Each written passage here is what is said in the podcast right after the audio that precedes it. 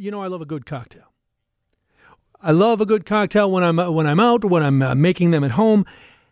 There've been a lot of uh, you know we've been talking a lot about restaurants reopening, and uh, you know a lot of restaurants have bars and they do they do great things with them, but there are bars that haven't been open in a while, and they're hurting too.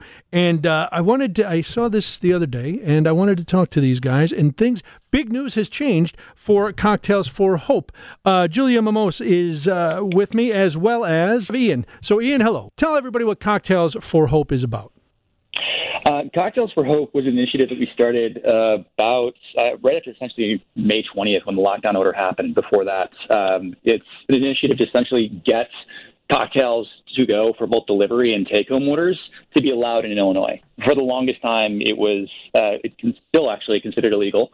It hasn't been signed into law just yet, but we've been advocating on behalf of bars and restaurants everywhere to provide them with a revenue lifeline that they so desperately need because they've been locked out of being able to serve their customers. Uh, Julia joins us now. Uh, Julia, sorry to uh, sorry for the uh, technical difficulties before. Thanks for uh, thanks for being on. Uh, Ian was just telling us the background of Cocktails for Hope.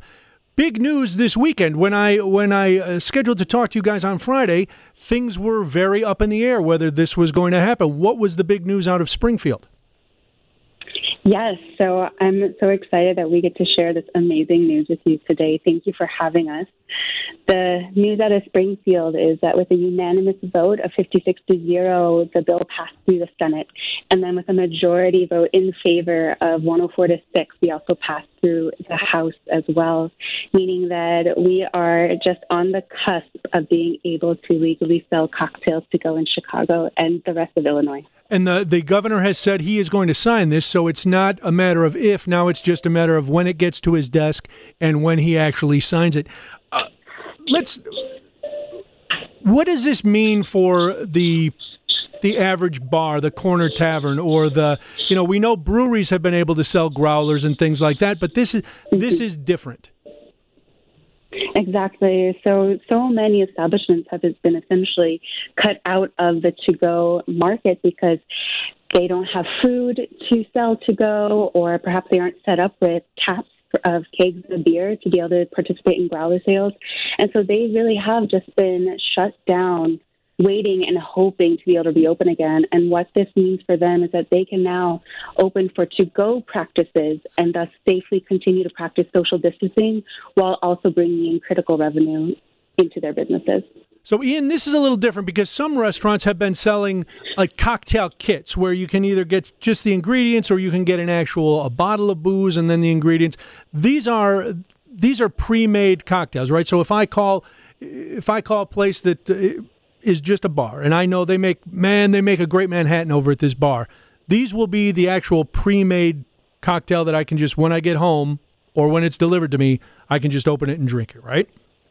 That's absolutely correct. And that makes a massive difference to the bar because the margins on those are much, much higher. It, it, makes the difference between survival and bankruptcy for many of them. And when you take a look at the margins on a bottle of gin or just the mixer, you're only making a couple of dollars per sale and transaction. But when you take a look at the entire profit made off of a bottle of gin that's transformed into 16 cocktails, you're looking at hundreds of dollars of profit there. That can be the lifeline for the bar.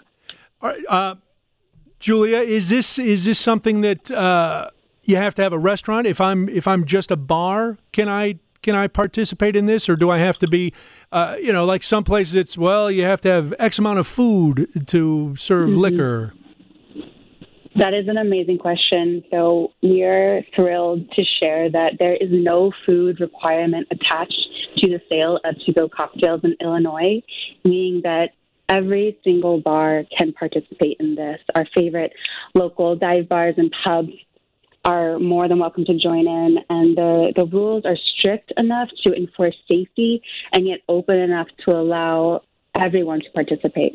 All right, give us some of those rules, Julia, because I know you know you hear this. Oh, there's just gonna be cocktails delivered everywhere, and I know every 19 year old just went, "Woohoo! What's the number?" Right, exactly. Uh, so a critical point is the the safety of all Illinoisans, and also for bars and restaurants that we work within the law. And one of those things is not serving minors. And a critical part of this is that all people serving these drinks, whether at the curbside for pickup or driving the cars, are to be employees of these establishments and thus hold BASSET certification. Therefore, be certified to safely serve, check IDs, and follow the laws it comes to serving alcohol. The other thing is as it pertains to the packaging of these cocktails. We're not throwing some margaritas into solo cups and delis and sticking a straw in them, right? but we, what you can do that when you're at home. Yes. But what, yes, what this law is is that the cocktail must be in a rigid container. So again, very flexible here. It could be a glass bottle, it could be a hard plastic bottle, but that there's some form of tamper evident or tamper proof sealing going on, whether around the cap of the bottle, mm-hmm. such as shrink wrap, or even placing in one of those like duty free or wine to go bags yeah. with tape sticker applied. Are you hearing from? Uh, I mean, uh, if uh, if I'm a big establishment, it'll be a little easier for me to make this adjustment. Are you hearing from smaller places? Uh, what are the challenges that they? One, it's great news, but with great news comes different hurdles that you have to get over? What are you hearing from some of the smaller establishments? Certainly, there have been a number of questions in regards to what am I allowed to use as a container, and also what constitutes a sealed tamper proof container. So, we at Cocktails for Hope are actually putting together a webinar uh, for this week. We're aiming for Wednesday, and there will be posts about that on our social media via Facebook or on Instagram. People can follow us at, at Cocktails for Hope, and also we'll be posting on our website as well. And that website is cocktailsforhope.org. Uh, Ian, if I'm ordering a dinner through Grubhub and I'm like, oh, well, I'm getting my food from this place, but I really like the drinks from this place, am I going to be able to uh, take advantage of it that way? So what we're making sure is this is all about uh, first party delivery. So the restaurant has to be the one to deliver the cocktails. And we know that this will be an inconvenience for some, but this will really be a benefit to the restaurants because they're losing a lot of their margins to these delivery services to begin with. So all of that profit would go directly to the restaurant but it also ensures the safety of both the recipient and the restaurant themselves.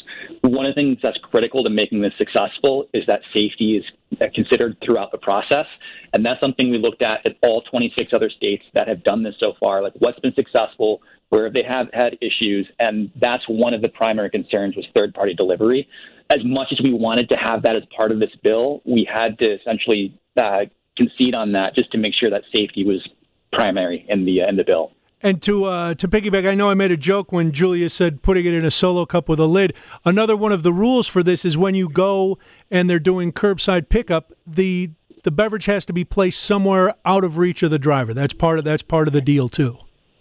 Absolutely. We do not want to be encouraging drunk driving or enabling another opportunity for that. It, so, again, it's all about safety and making sure that the drink gets from point A to point B completely unopened. You know what I like about this uh, Cocktails for Hope thing, other than the fact that I'm, you know, going to be able to help these bars? It was one thing that both sides of the aisle could agree on.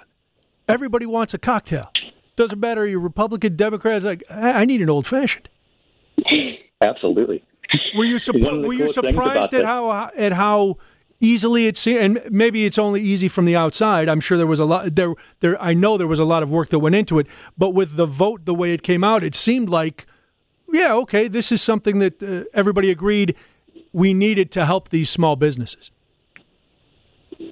Absolutely. The overwhelming bipartisan support that we received on this truly demonstrates how important this is for businesses in Illinois. And honestly, we couldn't have done this without the amazing support of Representative Lindsay LaPointe, Senator Feigenholtz, Representative Butler, and so many others who, who joined in very early on and became advocates for us, not only helping to write the bill, but also calling their fellow representatives and senators and getting them on board with this. So it truly was a team effort in every way. Now we know it's starting now because of the COVID nineteen pandemic. There's no there's no end for this, right? It's not like well we're going to do this through the end of the year and then it's going to stop. At this point, this seems like it's going to be something that will go on as long as it's successful and safe. We hope that's the case. Right now, there is a one year sunset in the bill. But we're hoping that uh, if we do this successfully and restaurants abide by the uh, the safety policies, that we can continue this going forward. We really think this is going to be a vital lifeline for the restaurants for the foreseeable future. We're not going back to normal anytime soon, and we don't think that even within a year this will have been outplaced by the revenue line. So we would love to see this continue as long as we possibly can. But uh, in Chicago, we're going to have to, in Illinois, we're going to have to prove that we uh, we can handle this we can keep uh, serving safely. So uh, we really hope that people look at the the bill and that they follow the uh, the safety precautions we've built into this and that way we can all enjoy our cocktails. All right, so we have to act like grown-ups. That could be a challenge for some, but it is a it is a worthwhile cause. If you have any questions about any of this, you can go to cocktailsforhope.org or on Instagram it was at cocktails for hope. Is that correct? Correct. All right. Julia Momose and uh, Ian Beecraft, thank you so much. Congratulations on the big victory. Congratulations to all the uh, bars and restaurants that now hopefully will get to uh, reap the benefits of this bill that uh, has been passed. And we just hope the governor, you know, maybe they uh, maybe they hand it to him with his evening cocktail so we can sign it. We can get this thing cracking right away. I love Thank that. you so much for having us. All right, thanks, guys. Take care. Uh, man, cocktailsforhope.org. So this that's that's great news. You know, you got a place. You're like, oh, I, I love the margaritas from this place. Now you'll be able to get one. That's that's terrific if that's your if that's your jam.